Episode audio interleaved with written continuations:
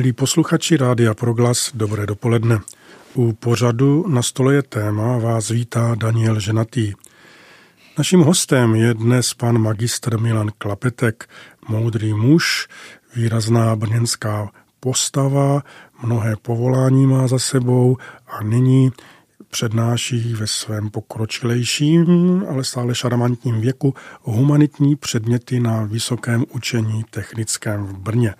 Pan Milan Klapetek je také znalcem pohádek, přesněji pohádkových motivů a umí o pohádkách mluvit tak, jako jsem dosud nikoho neslyšel. Takže jsem moc rád, že tady Milan je. Milané, přejeme dobrý den. Já děkuji a přeji také krásný a hezký den. Já si dovolím, milí posluchači, připomenout, že dneska už to je čtvrtý díl našeho povídání. V tom prvním jsme stihli jednu pohádku, to byl Hrnečku vář. Ve druhém díle to byl Smolíček Pacholíček. Ve třetím jsme probrali dvě pohádky, Bajaju, respektive Draka a jeho dorůstající hlavy.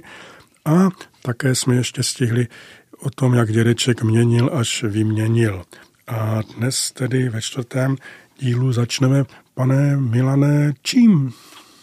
No dnes máme na programu slepičku a kohoutka. No teda. No a potom ještě rybáře a zlatou rybku plnící přání. Mm-hmm. Slepička a kohoutek, tak já už jsem to dlouho nečet. Připomeň no, ano, o čem to je? To je Eh, totiž obě ty pohádky mají cosi společného, protože obě jsou reakcí člověka na novou situaci, kterou mu přinesla civilizace. Už kdysi dávno člověk spozoroval tu závažnou proměnu a ta slepička a kohoutek, to je krásná pohádka, která mluví o tom, že kohoutkovi zaskočilo. Zaskočilo mu zrno, že... Aha, tuto pohádku myslíš. To je ono. No jo, jak běhala pro tu... Běhala, no. Zaskočilo mu zrno, takže to samozřejmě neznamená, že by jedl příliš žaltavě. Já jsem četl takové rady, že člověk má každé sousto 30krát zkousnout. Mm-hmm. To říkají lidé, kteří asi nebyli na vojně. Prostě kohoutkovi zaskočilo a teď tam leží na dvoře, nožky má nahoře. To je jistě pro kohoutka poněkud nestandardní pozice a slepička chápe, že je její povinností dát věci do pořádku. No a ta pohádka tedy to líčí právě s takovým tím dramatickým nábojem, co teď. A ta situace samozřejmě volá potom, aby mu to sousto něčím spláchlo a proto běží za potůčkem pro trochu vody. A tam se začne odvíjet celý ten eh, ta zápletka této pohádky, protože potůček je ochoten trochu té vody dát na toto záchranné a ušlechtilé dílo, ale chce něco. Chce šáteček. Ano, až přinese šáteček, dám ti vodičku. Slepička samozřejmě běží, kde dostane ten šáteček, jenomže tam, kde je ten šáteček, tam jí řeknou ano, dáme šáteček, ale dones, teď už nevím co. A teď běží pro tamto, ale tam chtějí zase něco dalšího ta pohádka by nemusela mít vůbec konec, protože to se opakuje a tak, jak dlouho má maminka trpělivost vymýšlet ty další a další body, tak může pokračovat. Ale naštěstí jednou to skončí a tam někde dostane to, co potřebuje, bez jakékoliv další protihodnoty. To je ten nadějný prvek tady té pohádky. No a teď, pokud nezapomene, co má kam dát, že, tak to všechno zase proběhne zpátky až s tím šátečkem k tomu potůčku, dostane trochu vodičky, přinese jí kohoutkovi, ten spláchne uvízlé zrno a pohádka šťastně končí. A tam je důležitý ten motiv této veliké komplikace, která právě, jak člověk spozoroval, souvisí s příchodem civilizace. Totiž. To myslíš teďka trošku? No, to já bych, řekl, roz, já bych řekl, že když člověk podobal se zvířeti a žil ve skalním doupěti, to je z písně práce, jedna méně známá sloka. Jo, když žil ve skalním doupěti a podobal se zvířeti. Jo, to myslím, to se nespívalo ani. No takže v té době bylo všechno jednoduché. A člověk šel a co se mu líbilo, si utrhl, vzal a měl to. Všechno, co bylo v jeho dosahu, mu patřilo, takže prostě nebyl žádný problém a cokoliv viděl, mohl si bezprostředně a klidně a bez nějakých dalších komplikací opatřit, ale přišla civilizace. A takovým krásným viditelným obrazem té civilizace je to stejný motiv jako ta slepička a kohoutek, je labirint. Ten labirint býval na podlahách římských vil a chrámů a měl člověku připomínat přesně to samé. Člověče, žiješ v podmínkách, ve kterých k tomu cíli, kterým je střed toho labirintu, nedojdeš tak, že si to naměříš a půjdeš. Ty musíš respektovat ty záhyby. Ty musíš respektovat to klikatost.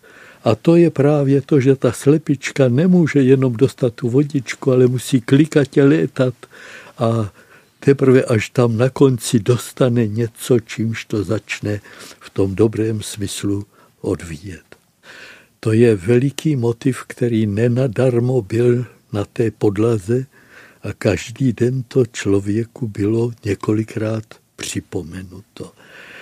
A já bych řekl, že to je myšlenka, kterou člověk si musí uvědomit, že to je ta, řekl bych, ta dorůstající hlava té civilizace. Spoustu věcí si můžeme dovolit lépe než ten člověk v tom skalním doupěti, ale cenou za to je mnohem větší komplikovanost toho našeho života. A dá se z toho nějak výjít, nebo co s, no, tím, co s tím udělat? Já myslím, že první je, aby si to člověk uvědomil, že jak to platí a kde to je. Takže když člověk potřebuje si postavit dům, tak kdysi si to splácal z hlíny a bylo to. Tam šel přímo, kdežto teď musí mít stavební povolení. Aby získal stavební povolení, musí mít potvrzení od těch a od těch, aby získal to potvrzení, tak musí mít tady to. A aby získal tady to, tak musí mít tady to. A člověk, když to začne oběhávat, tak ho ten motiv té slepičky a kohoutka přímo napadne. To jo. A teď jde o to, jestli to máme chápat, že by to tak být nemělo, anebo to vzít jako hold, dojem, jako prostě fakt, že to tak já je. Mám že... dojem, že tady v tomto případě eh, to má i určitý význam. Kdyby totiž všechno bylo možné tak jednoduše, eh, tak by se všechny lehkovážné úmysly eh, snadno tedy realizovaly. A já bych řekl, že právě tato okolnost je takovým testem, zda to ten člověk myslí vážně. A že to je dobré a užitečné že to tak je. A není výrazem tady i tohoto poznání nebo vědomí, že nemohu jít tak prostě Bůh za svým no. cílem a, a neohlížet to, se, neohlížet se no. i třeba to e, časté biblické volání i žalmové, kde je nauč mě chodit po svých ano, cestách, ano. dej mi chodit po svých cestách, slovo tvé je steska nohám mým. Je to vlastně často připomínání té nesamozřejmosti té cesty, ano, která ano. vede k nějakému cíli, že může být komplikovaná a ta slepička... To je právě ta nesamozřejmost té cesty, která může být složitější, než jak by si to člověk naměřil. Že? A to je ještě, já bych řekl, že tady v té pohádce je to ještě krásné, že ten řetězec je otevřený, že tam nakonec to přece jenom dostane. Ale mně se jednou stalo, že jsem dostal pozvání na jednu mezinárodní konferenci A bylo to takové předběžné pozvání, kde bylo napsáno, že definitivní pozvánku dostanu teprve tehdy, až budu mít výzum vstupu do té země. Tak jsem na velvyslanectví zažádal o výzum a oni mi řekli, ano, dáme vám výzum, až budete mít definitivní pozvánku. Tak to by... A to je, to je jedna situace, která eh, už skoro patří do oblasti té antické tragédie, že? Kdy člověk má ty požadavky takto skloubeny, kdy aby měl jedno, potřebuje druhé, ale by měl to druhé, potřebuje za to první. Takže když to člověk vidí, tak právě to, že k žádnému cíli nevede taková jednoduchá a pohodlná cesta, to je vlastně prvek jakési výchovy. To je prvek, že člověk musí opravdu zvážit, máli sílu a energii na to, aby do toho šel.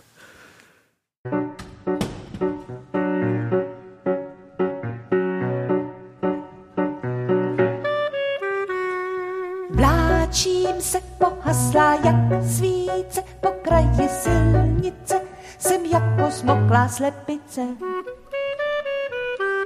Nebudu hrát více, jak má souputnice, holitý onice, nastálá hvězdice.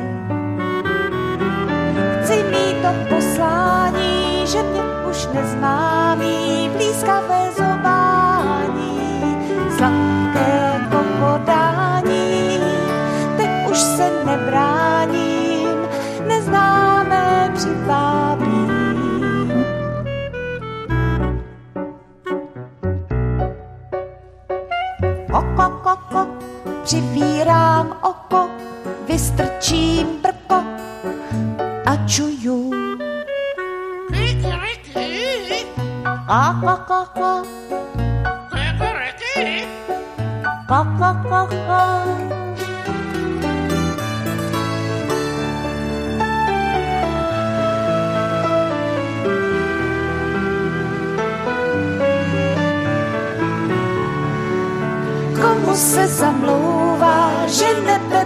nebem zacloumá, stříc jemu letí. Modrý jak oceán, kreslí na plnola, beránky děti. Pak hvězda větrná, vychrem roztočená, děti v ústrety, země rozsvícená je teď už vzdálená. Je tak vzdálená, tiše říká ti, Chci mít to poslání, že mě už nezmámí blízkavé zobání, sladké kokodání. Teď už se ubráním, své známé přivábím. Kurníkem šopadým. O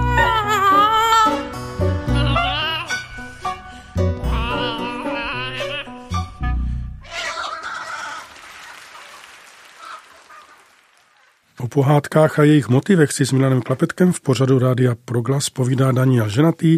Jsme u slepičky a kohoutka o tom, jak kohoutek teď právě leží na dvoře, má nohy nahoře a slepička mu sehnala ten doušek vody, kterým ho vysvobodila a vrátila zpět k životu. Vraťme se ještě eh, k těm dvěma, k tomu eh, kohoutkovi a té slepičce. Eh, tak jednak pro toho kohoutka, ty jsi to naznačil, je to dost nedůstojná pozice, tam celou ano. dobu teda čekat. Vlastně, vlastně tam i ten motiv, že je člověk odkázán na, na konání druhý. Ano. Moc sám si nepomůže, je třeba i v nedůstojných pozicích. Všichni, kdo jsme kdy leželi v nemocnicích a čouhali z nás všelijaké hadičky a byli jsme přikryti kusem prostěradla, tak jsme také možná měli ten pocit a čekali jsme na to, až někdo, kdo na to má a kdo tu trpělivost projeví, prostě to Obouky. učiní a vrátí nás zase zpátky k životu. Takže jednak asi mi trpělivost to vydržet, No. ne tu pozici a potom ta slepička musela být velmi pracovitá a hodná, ne, ano. že to vydržela. Že i ty komplikace, ani ty komplikace jí to tedy, eh, jak si nepřipravili o tou vůli mu pomoci. A já bych řekl, že právě v tom je ta výchovná síla té pohádky, to je v řecké mytologii, jsou to peripetie. Člověk má představu cíle, za kterým půjde a teď si má uvědomit, že to nebude tak jednoduché. A tom je právě třeba ta Odiseova cesta z té troje, která je tak složitá a trvá deset let. Že? A to je právě to krásné, když člověk tady toto má před očima a teď si uvědomí, ano, jistě to nebude tak jednoduché, ale teď do toho přijde takový ten prvek skoro takové, řekl bych, až dobrodružné zvědavosti, kde pak se to asi objeví, co pak tam asi po mně budou chtít. A to bych řekl, že to je právě to krásné pozitivní pochopení života, ve kterém člověk zná to základní schéma, že to bude určitě jako s tou slepičkou, a teď jde o to, že to akceptuje, že to bere a že je s tím srozuměn, to je krásné slovo, to neznamená, že by to schvaloval, to po nás nikdo nechce, ale je s tím srozuměn. Ano, beru to tak, že i ta sebejednodušší věc se může zkomplikovat, ale to by mě nemělo připravit o tu vůli a tu snahu to dokončit. A mám a musím mít tedy té síly trochu navíc, než jenom na to jednoduché a bezprostřední řešení. Objeví se určitě komplikace. Že? Tady s tím být srozuměno malinko odbočím, ale asi to s tím souvisí, tak v těchto dnech se hodně mluví o tom, zdali ty důchody budou takové nebo onaké a, a často vidíme Eh, ve sdělovacích prostředcích, teda reportáže s důchodci a je někdy hezké, že se snaží i ten pan redaktor či ta paní redaktorka dostat nějakou reakci, jak je to strašné, ale no. mnoho těch odpovědí je vlastně spokojených. Oni říkají, no, já jsem tak. tím srozuměn a no. jsou lidé, kteří řeknou, že vlastně se jim daří, jak se jim nikdy nedařilo. Já vím, že to nelze no, paušálně na všechny, ale každý výskyt takového jako srozumění s tím, že ten život právě teď je takový, jaký je a, a vlastně je dobrý a hezký, no, tak to je, to je, to je velký kumšt. To je velký kumšt a teď jde samozřejmě o to, aby s tím srozuměním člověk zacházel rozumně a zodpovědně, protože jsou zase věci, které by přece jenom měl měnit, že ale eh, já mám dojem, že právě proto, aby člověk rozeznal, s čím být srozuměn a co naopak volá po akci, že to je dobré promýšlet v noci pod noční oblohou, která tvoří takové krásné pozadí toho prostoru nekonečné eh, jaksi oblohy a té propasti času a prostoru a tam člověk najednou vidí, že všechny jeho problémy jsou celkem hmm. nic a někteří ještě na té Vysočině doporučovali tu noční oblohu sledovat na Hřbitově, tam už je to ještě. tak eh, ještě k té slepice a k tomu kohoutkovi. Tam taky nějak trčí, že jsou dva a že ta slepička to dělá pro něj. Že jo? Je tam vlastně krásný vztah té pomoci a té trpělivé pomoci, až mě napadá, že kdyby to dělala třeba pro sebe, takže by v půli toho martyria si řekla, strašte si to všichni za klobouk, já jsem spokojená, já prostě tady nemusím u vás žebrat to žádné povolení, už neponižujte, padám z toho pryč, ale protože to dělala pro toho kohoutka, tak, tak vydržela a to se otvírá celá teda už oblast já nevím, sociální oblast, péče no, no, a, a péče o druhé a e, třeba i toho přikázání e, cti otce svého a matku svou. No. Já vždycky jsem říkával, když jsem to vykládal, že to není především určeno dětem, jako musíš poslouchat no. tatínka a maminku nebo jednu chytneš za ucho, ale že to je upozornění právě pro dospělé děti, no. že mají mít úctu i k těm svým rodičům, no. když už nebudou v té formě, jako byli za mlada, a když to třeba budou mít v hlavě popletené, a když třeba jim budou vracet to, že, že se o ně budou starat a no. budou je přebalovat jako kdysi o ně. Takže to je možná v té pohádce také skryto, ta ochota bez řečí, vlastně to tam není nějak popsáno. To, Nikdo tu slepičku nepochválí a... nakonec, že jo?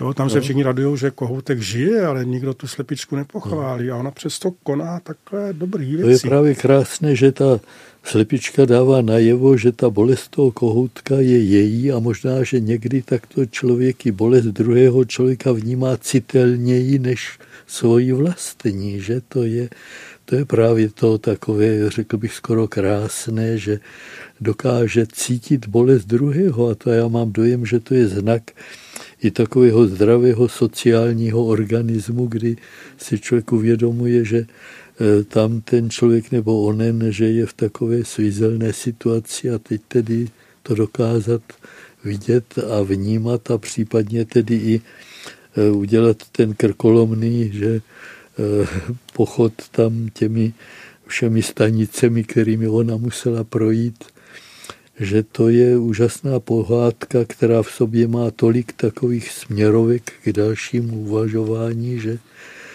to je asi také původní smysl těch pohádkových látek, aby to jenom tak neskončilo, ale teď ta maminka se zeptala, podívej se, že jak co ta slepička dokázala a vzpomněla by si třeba, co něco takového zažila, že tam jde o to, aby člověk ty látky propojil s tím svým životem. To není nějaká jakási historie, která je odbytá.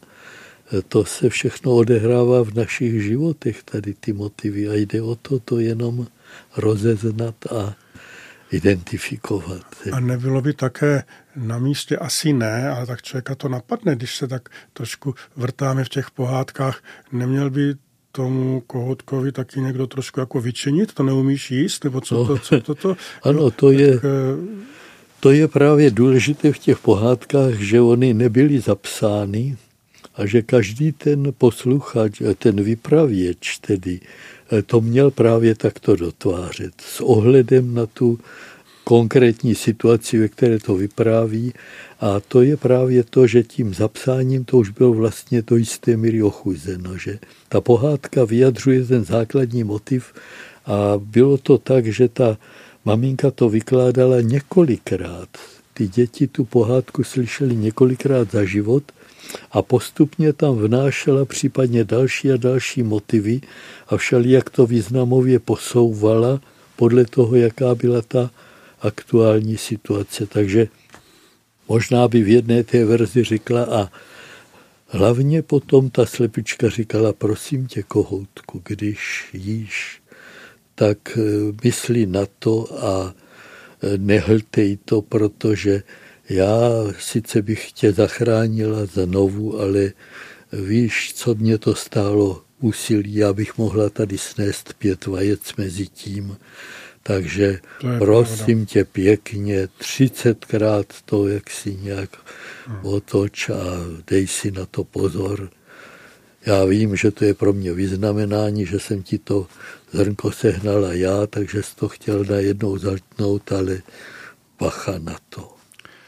Tak a ještě malinko doplním to, že se ty pohádky povídali a všelijak košatili. Já myslím, že každý z posluchačů má tu zkušenost, že svým dětem vyprávěl pohádky a někdy se taky děti zeptali, eh, vyprávěj něco třeba, když jsi byl mladý, no. nebo jsme se pokusili nějakou pohádku eh, říct svými slovy. Já jsem říkal některé pohádky, které jsem měl rád a pak jsem tu knížku nenašel. Tak mi to bylo líto, no jistě, že to, to děti neznají. Tak jsem ty pohádky, jak jsem si je pamatoval, dětem vyprávěl, ale vlastně jsem si, jak se říká, naběhl, no, no, protože no. oni to chtěli potom za týden znovu, tak já jsem se do toho pustil a byl jsem neustále peskován a okřižován, že tak to nebylo. No. Že on přišel zleva a ne zprava a že byli dva a ne tři. Takové ty detaily, které já jsem si vůbec nepamatoval ne, ne. a připadalo mě nepodstatné, tak to, to, to je právě to důležité, ano, ano, to je to důležité, že ta pohádka nemá kanonizovaný text. Takže tam třeba, jak přijdeme teď k jedné pohádce, třeba do, dnes nebudeme být na programu, ale Popelka, to má prý 350 verzí. A teď tam jde o to, že žádná ta verze není, jako bych tak řekl, závazná, definitivní. Tam se s tím počítá, že člověk si to může dotvořit. To je právě látka určená k tomu. A tady je vidět, jak ta naše mysl je už tak trochu zdeformovaná tou civilizací, že máme tendenci si myslet, že je nějaký kanonický text, který platí a to ostatní je špatně. To v některých oblastech je to potřeba takhle udělat. Ale ta pohádka to je látka, která je člověku dána jako takový rozkreslený obraz, kde jsou jenom ty základní tahy, ale ty to všechno ostatní a ty barvy a to, to už tam si můžeš domalovat sám.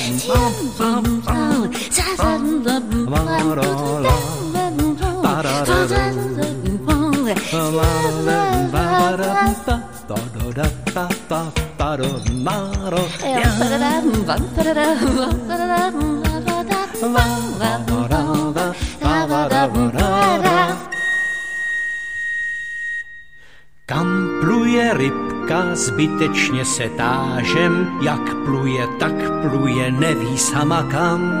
Ví se jen to, že pluje křížem krážem, cíl nemá žádnej, to moc dobře znám.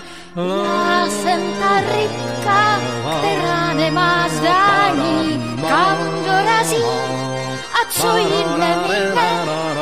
Já jsem ta rybka, co plní tři přání a zas pluje dál a neví ani kam. A já taky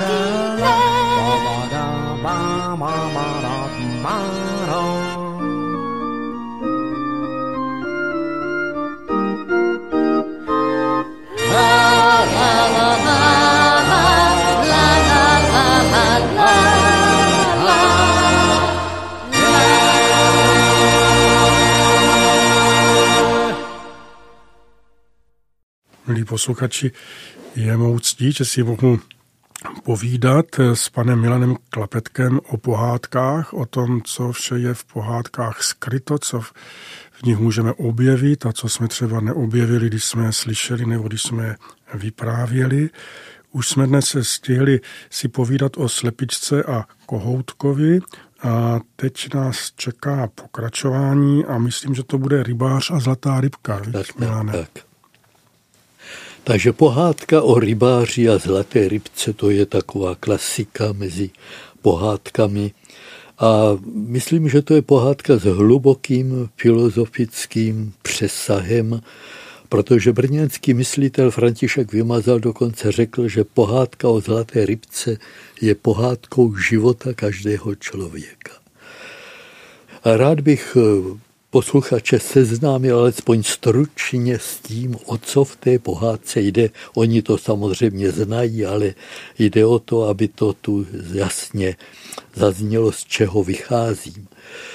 Takže rybář žije v skromném příbytku na pokraji jezera nebo řeky, to je úplně jedno, a vyjde na lov. Jenomže ten lov, mám dojem, že bude tak ne zcela úspěšný. E, to rybáři mají někdy, že neberou, že Takže se toho rybáře také jednou ptali, jak to jde a on říká, jde to dobře a kolik jste chytil. On říkal nic. Říká, jak, jak to, že to je dobře. Říkal, no teď jsem nechytl nic za den a minule nic za tři dny, takže to jde dobře. Takže tady ten náš rybář konečně po těch mřenkách chytne zlatou rybku. Latinsky by to bylo Pisciculus aureus, jenomže ta zlatá rybka není rybka jako každá jiná. Ta rybka, když ji chytí, tak mu řekne, rybáři, když nepustíš, splním ti přání. Tam je důležité, že v některých verzích jsou ta přání tři, někde je to řečeno jenom tak obecně. No ale ten rybář má tak dobré srdce, že tu rybku pustí a o žádné přání nemá zájem. Přijde domů a tam jeho manželka pere prádlo v rozeschlých trokách. To myslím, že posluchači mnozí nebudou vědět, co jsou to troky. Že? Troky byla dřevěná velká nádoba, taková vana, ve které se pralo a koupalo. A ty troky tedy samozřejmě tedy tu a tam netěsnili a to znamenalo, že bylo potřeba nosit další a další vodu. Takže Eh, tekoucí troky, to je dost poruchová a nešťastná situace. A teď on přijde, ona tam pere v těch trokách a teď ti řekne, co zažil. Že měl v ruce rybku, která byla ochotná mu splnit přání. No a teď ona řekne, a co jsi udělal? Co jsi spřál? Já jsem ji pustil ty jeden a teď si dovedete představit tu záplavu těch výčitek, když to řeknu mírně. Podívej se na tu chalupu, rozdrbaná střecha, podívej se na ty troky, podívej se na to všechno. A ty takovou příležitost zahodíš, okamžitě tam běž. A já chci nové troky, podívej se, jak to teče.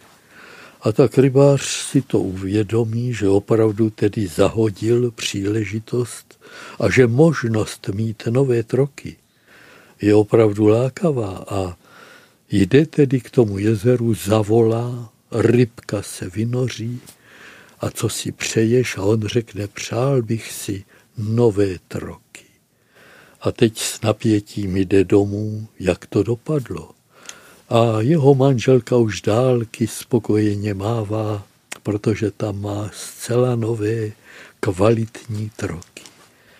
Jenomže to je ta gradace, která v té pohádce vždycky je tou podstatnou částí. Teď ona pere v těch trokách a najednou se podívá na tu chalupu a řekne ty, a co ta chalupa? S tou si spokojen? Co tak mít něco lepšího? Co tak mít spravenou, krásnou chalupu? A rybář, těžko říci, to tam může ten vypravěč doplnit, zda ochotně, anebo s jistým váháním. Jde zpátky k jezeru, zavolá rybku, ona se vynoří a on řekne, přál bych si mít novou chalupu a je to. No a teď záleží opravdu na té fantazii toho vypravěče, jak bude pokračovat dál. A ta jedna verze, kterou já jsem četl tam dál, si přál potom zámeček, ve kterém by byla ta jeho paní zámeckou paní. Samozřejmě i to se splní, ale teď přichází ten dramatický okamžik, kdy ta přání vygradují a teď přichází dramatický zlom. Protože ta jeho paní přišla na takovou myšlenku, že by si přála, aby byla královnou moře a z této pozice by se nemusela pracně doprošovat všeho, ale prostě by to té rubce poručila. A bylo by to. To je tedy zlom, to je řekl bych, zeměna kvantity v kvalitu. Tady bych řekl, že ten rybář tam jde k té řece už s určitými obavami a ono také se ukáže, že právem. On to řekne, zahřmí a teď neví, co se stalo, jde k tomu zámečku a vidí tam starou chalupu, staré necky a všechno je, jak zase bylo. To je děsný, to je strašný motiv a memento, které by člověk neměl v životě minout a které je obsaženo v těch několika slovech lidové moudrosti, kdo chce moc, nemá nic. A tady je potřeba si uvědomit tu dramatickou okolnost, kterou v našem životě hrají přání. Člověk je asi jediný tvor, který dokáže mít přání a vyjádřit je. Takže takový tvor, asi kočka, já nevím, zda je schopná si přát zlatou misku nebo něco takového. Člověk si dovede představit díky fantazii, že tady to by bylo takhle a to by bylo takhle, jenomže ta přání samozřejmě mohou daleko sáhle předběhnout možnosti. A teď ta pohádka řeší to, do jaké míry je to mít přání zdravé. Na jedné straně přání je tím motorem vůle, takže přát si spravenou střechu, to je dobré, protože když člověk si to bude přát a najde tu cestu, e, tak tu střechu spraví. Jenomže přání mohou daleko sáhle přesáhnout možnosti a pak se stanou neštěstím. Člověk si může přát takový stav a takovou situaci, která mu není souzena a pak bude nešťastný. Pak mu to přání přinese věčnou nespokojenost, protože proti tomu, co si přeje, ta jeho realita bude zoufalá a bídná. Ale to je také velké drama, Milane, když to poslouchám se zatajeným dechem, tak eh, jak to ale vydržet, jak k tomu dospět, že vlastně ten život s nesplněným přáním je pro mě lepší a kvalitnější než no. život se splněným přáním. Dá, to se, je, dá se to nějak jako eh, na to přijít? To, to je právě to, že v Biblii je, že to mějte dosti na tom jsou věci, které neřeknou dost. A to je ten nebezpečný vývoj, o kterém už jsme mluvili jednou. A to je právě to, já si vzpomínám také z té mé rodné vesničky, jak jednou tam přijel nějaký takový víkendový návštěvník jenom na návštěvu a teď tam seděli ti pantátové a tetičky a teď viděli, co on všechno vykládá z toho auta, kolik on toho potřebuje. To byla samozřejmě jeho splněná přání, že? A teď jeden ten pátáta řekl, chudák, chudák, podívejte se na toho chudáka, co on potřebuje. A to je také, to mě připomíná to, když prý Sokrates jednou šel po tržišti a viděl tu spoustu toho zboží, zvedl zrak i ruce k nebi a zvolal, bohové, děkuji vám, že je tolik věcí, které nepotřebují. Ti lidé dokázali držet svá přání na úzdě. No, a... ale Milane, ale tak eh, ta pohádka je opravdu krásná nebo strašná v tom, že tam byli dva, ta jedna osoba ta přání měla a pak tam byl ten muž, který je teda plnil trošku mě vycházejí ti muži takový truhlíci. Ten no. pan táta, co měnil, až vyměnil, pokusili jsme se ho jaksi eh, rehabilitovat v tom předchozím vlastně díle jsme to měli, že jo, tu no. pohádku. A tak to dopadlo. Tady ten teda poslušně chodil, proč na tu ženskou nezařval, máš dost, prosím tě, máš dobré necky a pěknou chalupu stačilo. Neměl to taky udělat trošku? No já mám dojem, že ta pohádka to trochu tak nějak dramaticky schematizuje, že tam bychom se měli osvobodit od toho, k čemu to svádí, že takové jsou ženy. Tady ty hlasy jsou v tom člověku. To mě ani nenapadlo teda, to jsem takhle nemyslel. To, Já to, vím, to ale to je jedna hmm. možná deformace. Jo. Já mám dojem, že ty hlasy tady těch pohádkových postav, ty dialogy, ty probíhají v té mysli toho člověka. Já si myslím, že to má teda s promnutím i každý chlap, který si pořídí auto, eh, je spokojen s tím autem, ale pak jede a vidí v protisměru a kolem no, sebe ta vochlup lepší auta, tak mu pořád vrtá hlavou, jestli by vlastně by lepší nebylo lepší. lepší to vyměnit a, a váha, pak to někdy udělá a zjistí, že ono to drncá a sedí špatně na silnici a, a že vlastně by se vrátil. A podobných a podobných příkladů je hodně. Je hodně ale jak no. to teda zastavit? Tam je to potřeba asi nastavit, jednak tedy je dobré nastavit to zrcadlo tady této touze. A tomu říkají ekologové, to nám vysvětlila paní profesorka Librová, tomu říkají transgrese. Člověk má tendenci k naduspokojování svých potřeb. Člověku by stačilo velice málo, ale má v sobě takový jakýsi motor, takový hybatel, který ho žene potom, aby toužil po dalším, což patří k podstatě člověka a mnohé ty vlastnosti mají právě tu povahu, že nejsou jaksi špatné, ale jde o to, aby to člověk dokázal držet nějak rozumně na úzdě. Takže samozřejmě být nějak spokojen se vším, to je to, jak se na Vysočině říkalo, on je takový muchy ze žertemně. Člověk by měl nějak mít jakousi představu, to by se dalo tak, to by se dalo tak. Jenomže zároveň by v něm mělo být i vědomí a schopnost rozlišit, kde už tedy je dobré říct dost.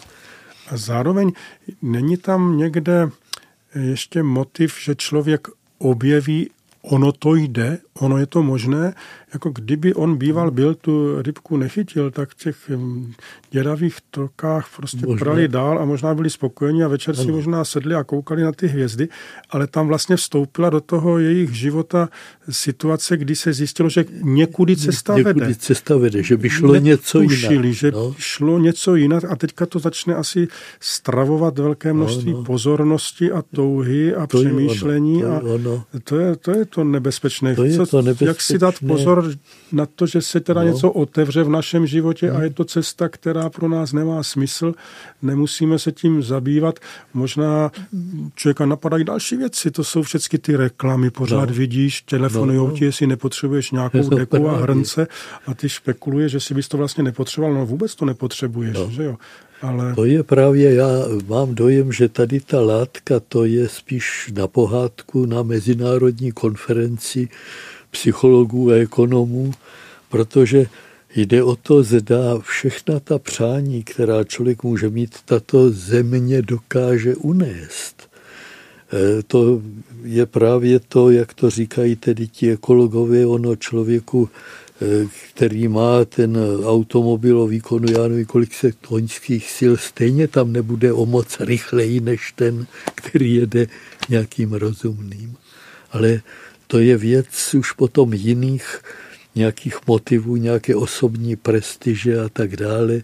A tam by právě byl prostor pro to, aby to člověk krotil, aby našel to své já právě v tom, že bude minimalistou v těchto věcech. A to Erich Fromm napsal krásnou knihu Mít nebo být kde právě rozebírá ty dva stavy, kdy ten jeden je založen právě na tom, co mám a tak dále a víc a víc, kdežto ten druhý se dovede radovat z toho bytí. Ten dokáže chápat jako podstatné pro život něco úplně jiného, než být obklopen krámy, které člověku to štěstí nepřinesou. pro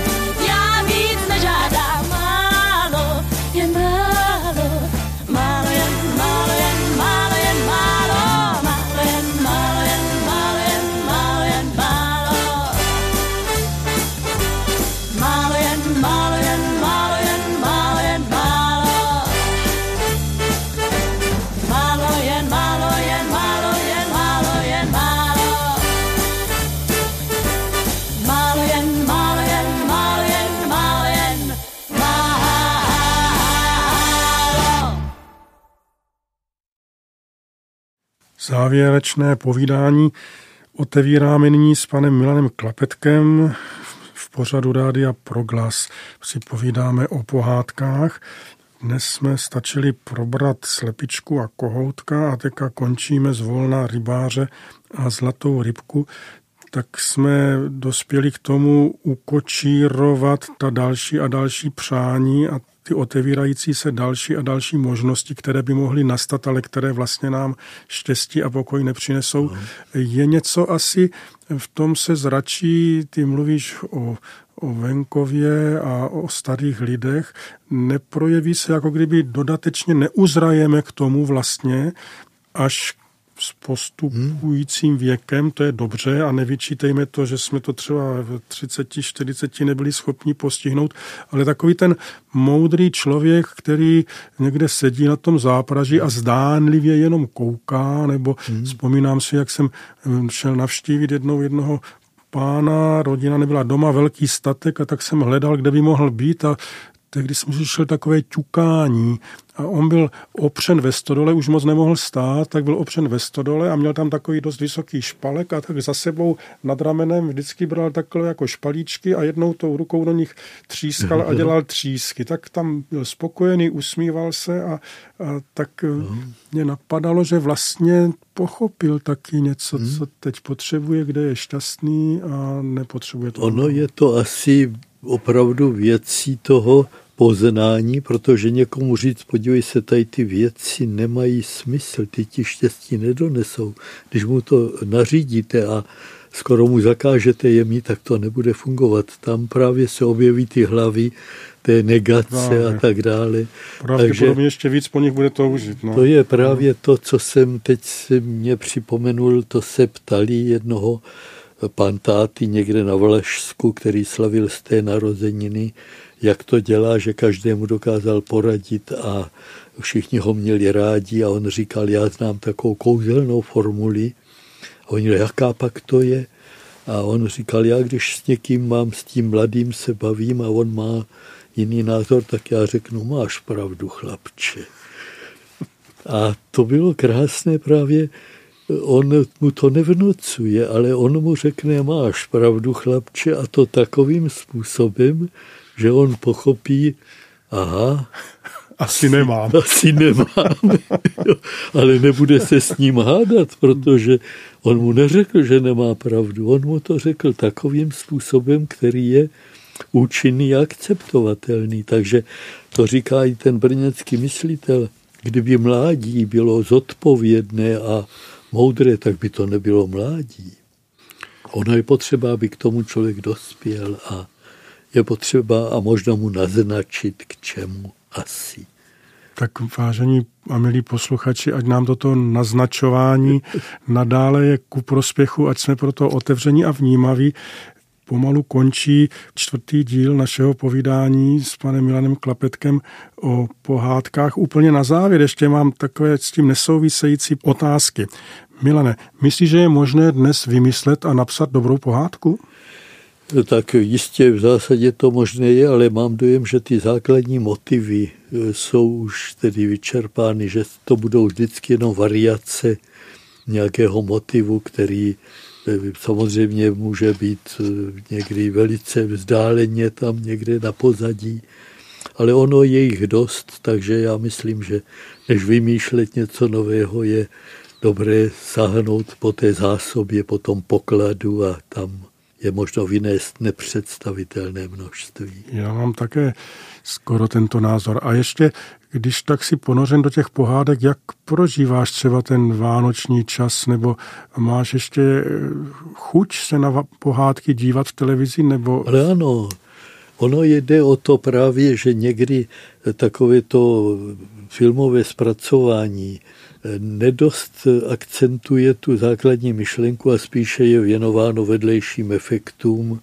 takže někdy ta pohádka v tom ústním vyprávění lépe pomohla zaměřit tu pozornost na to podstatné a člověk nebyl rozptilován těmi obrazy, takže ono někdy může tam člověk jako nepostihnout tu základní myšlenku pro tu krásu té realizace, skoro bych řekl, že... To tak asi často bývá. Člověk no. napadá, že některé filmy, když viděl, tak byl rád, že předtím četl tu knihu, četl protože tu, si říkal, kdybych já tu knihu nečetl, no. tak bych vůbec nevěděl, o čem to je, nebo bych tomu nerozuměl. Aha.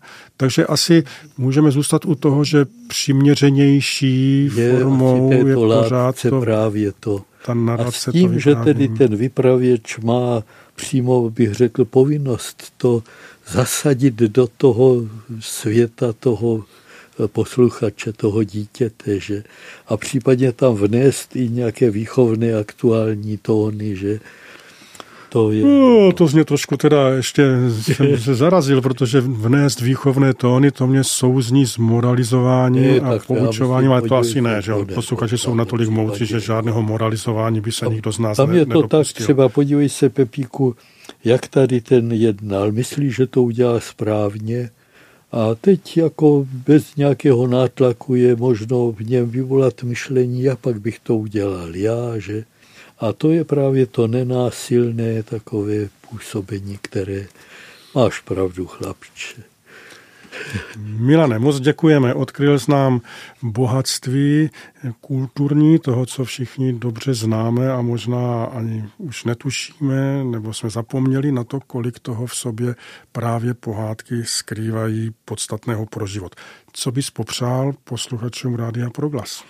Já bych jim přál, aby dokázali i život vnímat jako krásnou pohádku o nesčetné množství motivů, volně se prolínajících a tedy vidět i v každé situaci nějaký ten archetyp, ten pravzor, který právě teď třeba realizují v nějaké konkrétní podobě. A já vám řeknu, že to je obohacení, které Eh, žádný finanční úřad vám nemůže postihnout, protože to je takové obohacení, které není vůbec penězích vyjádřitelné. Život je krásný a dokázat ho právě tak vidět, k tomu nám pomáhali a k tomu člověku pomáhali pohádky a vůbec ty mýto poetické látky a přeji vám, abyste proto nabili smysl a dokázali tímto jazykem i myslet, i mluvit. Milane, moc děkujeme. Právě s panem magistrem Milanem Klapetkem se loučíme v brněnském studiu Rádia Proglas si s ním povídal a od mikrofonu se loučí Daniel Ženatý. Naschledanou. Naschledanou, děkuji.